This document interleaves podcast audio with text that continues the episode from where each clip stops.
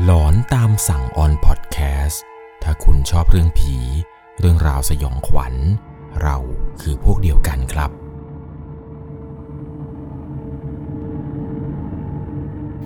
สวัสดีครับทุกๆคนครับ ขอต้อนรับเข้าสู่ช่วง หลอนตามสั่ง เรื่องราวความสยองขวัญในวันนี้ครับ เป็นประสบการณ์ของผู้ฟังทางบ้านท่านหนึ่ง ที่เขานั้นทำอาชีพขายน้ำครับ นั่นก็คือพวกน้ำโอเลี้ยงน้ำเก๊กฮวยน้ำน้ำใหญ่อะไรเนี่ย เขานั้นขายอยู่ที่จังหวัดชัยภูมิครับ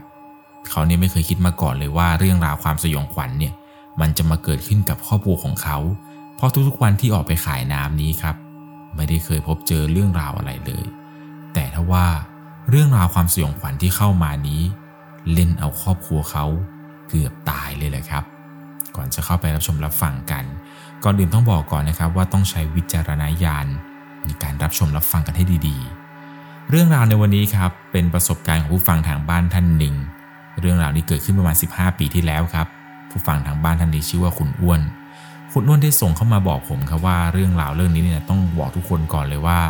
เขาเองนั้นเนี่ยไม่คิดเลยว่าครอบครัวจะต้องมาเจออะไรแบบนี้ ต้องขอเกินให้ฟังก่อนครับว่าครอบครัวของคุณอ้วนเนี่ยเขาทำอาชีพขายน้ำครับ ก็จะมีพวกน้ำโอเลี้ยง น้ำเก๊กฮวย น้ำลำไยชานมชานมเย็นอะไรแบบนี้ ซึ่งต้องบอกเลยครับว่าเป็นการเล่ขายไปตามอำเภอต่างๆ ในจังหวัดชัยภูมิ เขาจะเรียกกันว่าโอเลี้ยงยกล้อครับ ผมไม่แน่ใจนะว่าสมัยนี้เนี่ยยังมีอยู่ไหม สมัยก่อนเราจะได้เห็นกันครับว่าบางเจ้าเนี่ยก็จะใช้3ล้อพ่วง บางเจ้าเนี่ยก็จะใช้รถเข็นธรรมดาอะไรไป แต่ของครอบครัวคุณอ้วนนี้ครับเขาจะใช้เป็นรถกระบะในการเล่ขายไปตามอำเภอต่างๆ ที่จังหวัดชัยภูมิ คุณอ้วนเนี่ยจะได้ไปช่วยพ่อกับแม่แล้วก็พี่ชายขายของกันตอนเฉพาะวันเสาร์อาทิตย์เท่านั้นแหละครับ เพราะเนื่องจากว่าวันธรรมดาเนี่ยแกไปเรียน ทุกครั้งเวลากลับมาบ้านเย็นวันศุกร์ทีไรเขาก็ต้องรีบเข้านอนครับ เพราะว่าเดี๋ยวเช้าวันเสาร์จะต้องออกไปช่วยพ่อกับแม่ เหมือนกับทุกๆวันที่ผ่านมา วันนี้ก็เช่นเดียวกันครับ คุณอ้วนเนี่ยต้องออกไปช่วยพ่อกับแม่ขายของ ตื่นมาแต่เช้าครับ ก็มีการช่วยพ่อแม่จัดเตรียมข้าวเตรียมของใส่รถเพื่อที่จะออกเดินทางไปขายยังอำเภอต่างๆ โดยความที่ว่าพี่ชายเนี่ยแกขับรถเก่งครับ พ่อเนี่ยก็ให้พี่ชายเขาขับครับ ซึ่งพ่อก็จะนั่งอยู่ในรถ คอยสลับไปสลับมาอยู่เหมือนกัน ส่วนคุณอ้วนแล้วก็แม่ครับจะนั่งอยู่ที่ท้ายรถ เพื่อทำการขายของไปเรื่อยๆเรื่อยๆ ต้องขออธิบายก่อนครับว่าโอเลี้ยงยกล้อในสมัยนั้นเนี่ยมันจะมีทั้งแบบใส่ถุง ใส่แก้ว แล้วก็ใส่กระติก ซึ่งการขายแบบใส่กระติกนี่แหละครับ คนที่ซื้อกระติกไปเนี่ยวันต่อมาเขาจะต้องไปรับกระติกคืน เรียกได้ว่าเป็นการขายแบบวันต่อวันครับถ้าอย่างวันนี้เนี่ยเราซื้อไปแล้วปุ๊บ เราก็แค่ถือกระติกนั้นเอาไว้ครับ กินเสร็จแล้วก็ไปล้างน้ำเปล่า บางคนก็ให้ไว้ตรงหน้าบ้านบ้างตรงรั้วบ้านอะไรอย่างนี้เรียกได้ว่าการขายในสมัยก่อนเนี่ยเป็นเอกลักษณ์มากๆครับกับการขายพวกน้ำหวานหวานใส่กระติกเนี่ยกินทีมันได้ปริมาณเยอะครับ มันชุ่มฉ่ำดีจนกระทั่งเขาเนี่ยเดินทางมาถึงอำเภอภูเขียวครับ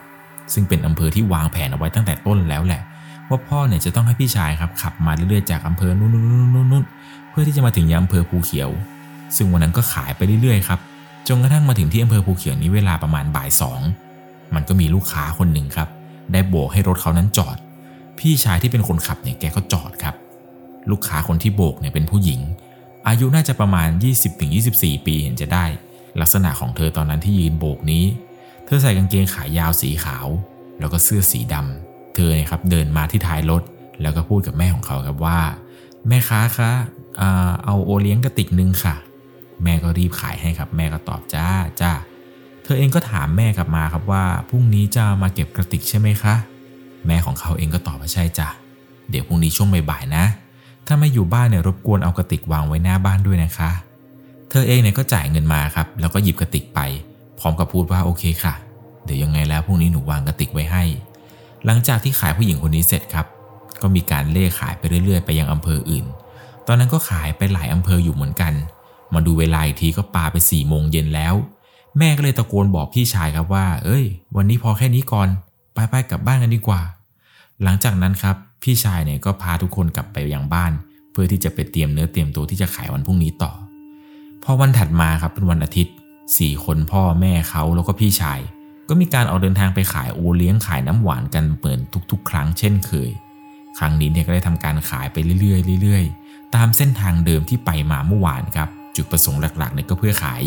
จุดประสงค์รองเนี่ยก็คือจะไปเก็บกระติกทั้งหมดนะครับที่ขายไปเมื่อวานนั้นกลับมา ก็นั่งดูเส้นทางครับว่าเมื่อวานเนี่ยลูกค้าคนไหนสั่งแบบกระติกไปบ้าง แม่แกก็จดชื่อจดที่อยู่จดเบอร์โทรอะไรเอาไว้พอไปถึงที่บ้านไหนที่เขาซื้อเป็นกระติกไว้เมื่อวานครับแม่ก็จะเป็นคนลงจากรถ ไปเก็บกระติก บางคนที่อยู่ในบ้านเนี่ยเขาก็ยื่นกระติกคืนให้ ส่วนบางคนที่ไม่ได้อยู่ที่บ้านครับเขาก็จะเอากระติกมาวางไว้หน้าบ้านมาห้อยตรงรั้วอะไรบ้าง ก็ขายมาเรื่อยๆครับขายมาเรื่อยๆเก็บกระติกมาเรื่อยๆ สลับกันไป จนกระทั่งมาถึงที่อำเภอภูเขียว หน้าบ้านของผู้หญิงคนเมื่อวานนี้ครับ คนที่อายุราวประมาณ 20 กว่านั่นแหละครับ ซึ่งตอนนั้นเขาสังเกตเห็นได้ครับว่าทำไมวันนี้ บ้านของเธอเนี่ยคนเยอะจัง คนที่อยู่ตรงนั้นราวน่าจะประมาณ 30-40 คนเห็นจะได้ครับ เขาก็บอกกับแม่ครับว่าแม่ทำไมวันนี้บ้านของเธอคนนั้นเขาคนเยอะจังเลยอะ แม่ก็เลยตอบว่าอ๋อลูกสงสัยเขาจะมีงานอะไรกันมั้งดูซิว่าเขากระติกห้อยไว้หน้าบ้านหรือเปล่า เขาเองก็ชะเง้อไปดูครับ ปรากฏว่าหน้าบ้านเนี่ยไม่ได้มีกระติกห้อยเอาไว้ เขาเองก็ถามแม่ครับว่าเอายังไงดีแม่ให้หนูเข้าไปเอาไหมแม่ก็บอกว่าไม่ต้องหรอกลูกไม่เป็นไรไม่เป็นไร สงสัยเขามีงานกัน ค่อยมาเอาวันหลังก็ได้ เดี๋ยววันหลังเราค่อยมาเก็บกัน หลังจากนั้นครับ แม่ก็บอกพี่ชายขับรถไปต่อ ก็เล่ขายกันไปเรื่อยๆเรื่อยๆครับจนกระทั่งวันนี้ก็เสร็จปุ๊บอะไรก็กลับบ้านกันไป อเช้าวันต่อมาครับเขาเองไม่ได้มีโอกาสเดินทางไปกับพ่อกับแม่แล้วก็พี่ชายแหละซึ่งมันเป็นวันจันทร์ครับเขาต้องไปเรียนหนังสือที่โรงเรียน พ่อแม่พี่ชาย ก็ได้ออกเดินทางไปขายกันตามปกติครับ หลังจากที่ขายกันเสร็จแล้วเนี่ยเดี๋ยวพ่อกับแม่พี่ชาย ก็จะไปเจอกันที่บ้านครับเพราะว่าเดี๋ยวเลิกเรียนอะไรแล้วเนี่ยเขาก็จะกลับไปรอที่บ้าน ไปรอพ่อกับแม่อยู่ที่บ้าน โดยปกติในแต่ละวันครับพ่อกับแม่แล้วก็พี่ชายก็จะกลับมากันไม่เกินประมาณ3ามทุ่มสามทุ่มนิดๆเนี่ยก็มาถึงบ้านกันแล้ว เขาเองเนี่ยก็นั่งรอกินข้าวอยู่ที่บ้านนี่แหละครับ รอตั้งแต่สามทุ่มกว่าสามทุ่มครึ่งก็แล้วสี่ทุ่ม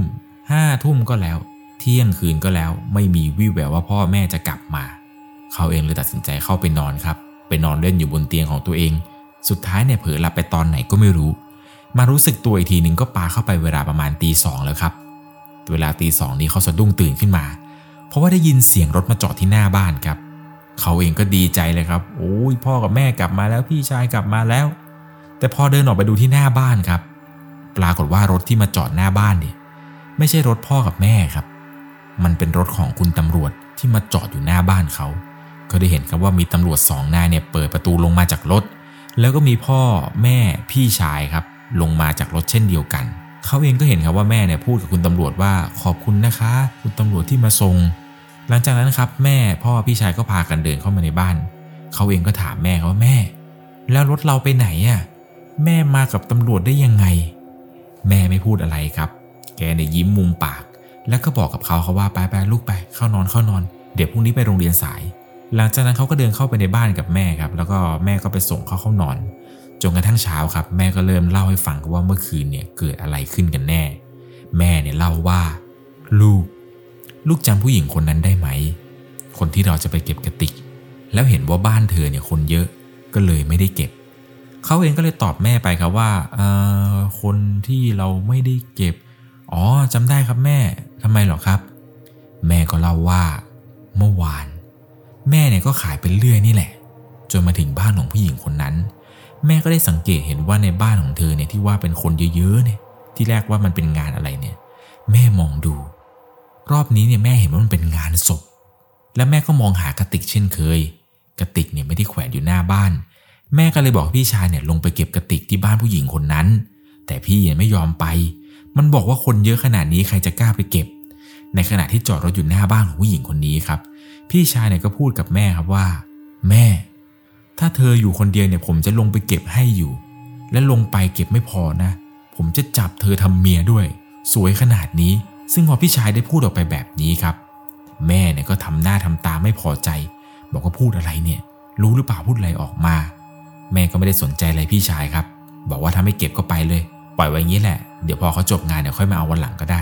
ซึ่งบ้านของผู้หญิงคนนี้ครับ มันเป็นบ้านที่ถ้าตั้งห่างมาจากหมู่บ้านพอสมควร เป็นบ้านที่อยู่หลังเดียวโดดๆเลยครับ ไม่มีเพื่อนบ้านอะไรใกล้เคียงเลย หลังบ้านเธอเนี่ยเหมือนกับจะติดถนนเส้นหลัก